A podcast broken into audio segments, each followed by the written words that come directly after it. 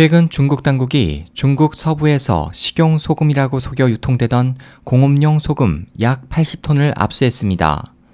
이 소금은 2014년부터 내몽골과 허베이성에서 유통되어 왔다고 자유아시아 방송 RFA가 전했습니다.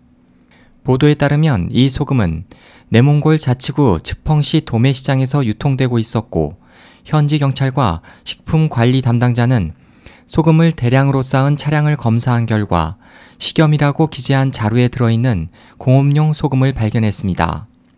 이 소금 제조에 관여한 사람은 현재 수배 중입니다. 경찰은 츠펑시에 있던 3개의 창고에서 가짜 소금 약 80톤을 압수했습니다. 이 소금은 모두 공업용 소금을 소포장한 것으로 요오드 첨가 소금으로 판매되고 있습니다. 성분 조사 결과 이 소금에는 많은 중금속 물질이 포함되어 있는 것으로 밝혀졌습니다. 공업용 소금은 보일러의 연수나 염료, 비누, 세제 가공에 사용됩니다. 또 인체에 유해한 만성 발암 물질인 아질산 나트륨이 포함되어 있어 섭취 시 현기증, 구토, 설사, 호흡 곤란을 일으키고 심할 경우 사망에 이를 수도 있습니다. SOH 희망성 국제방송 홍승일이었습니다.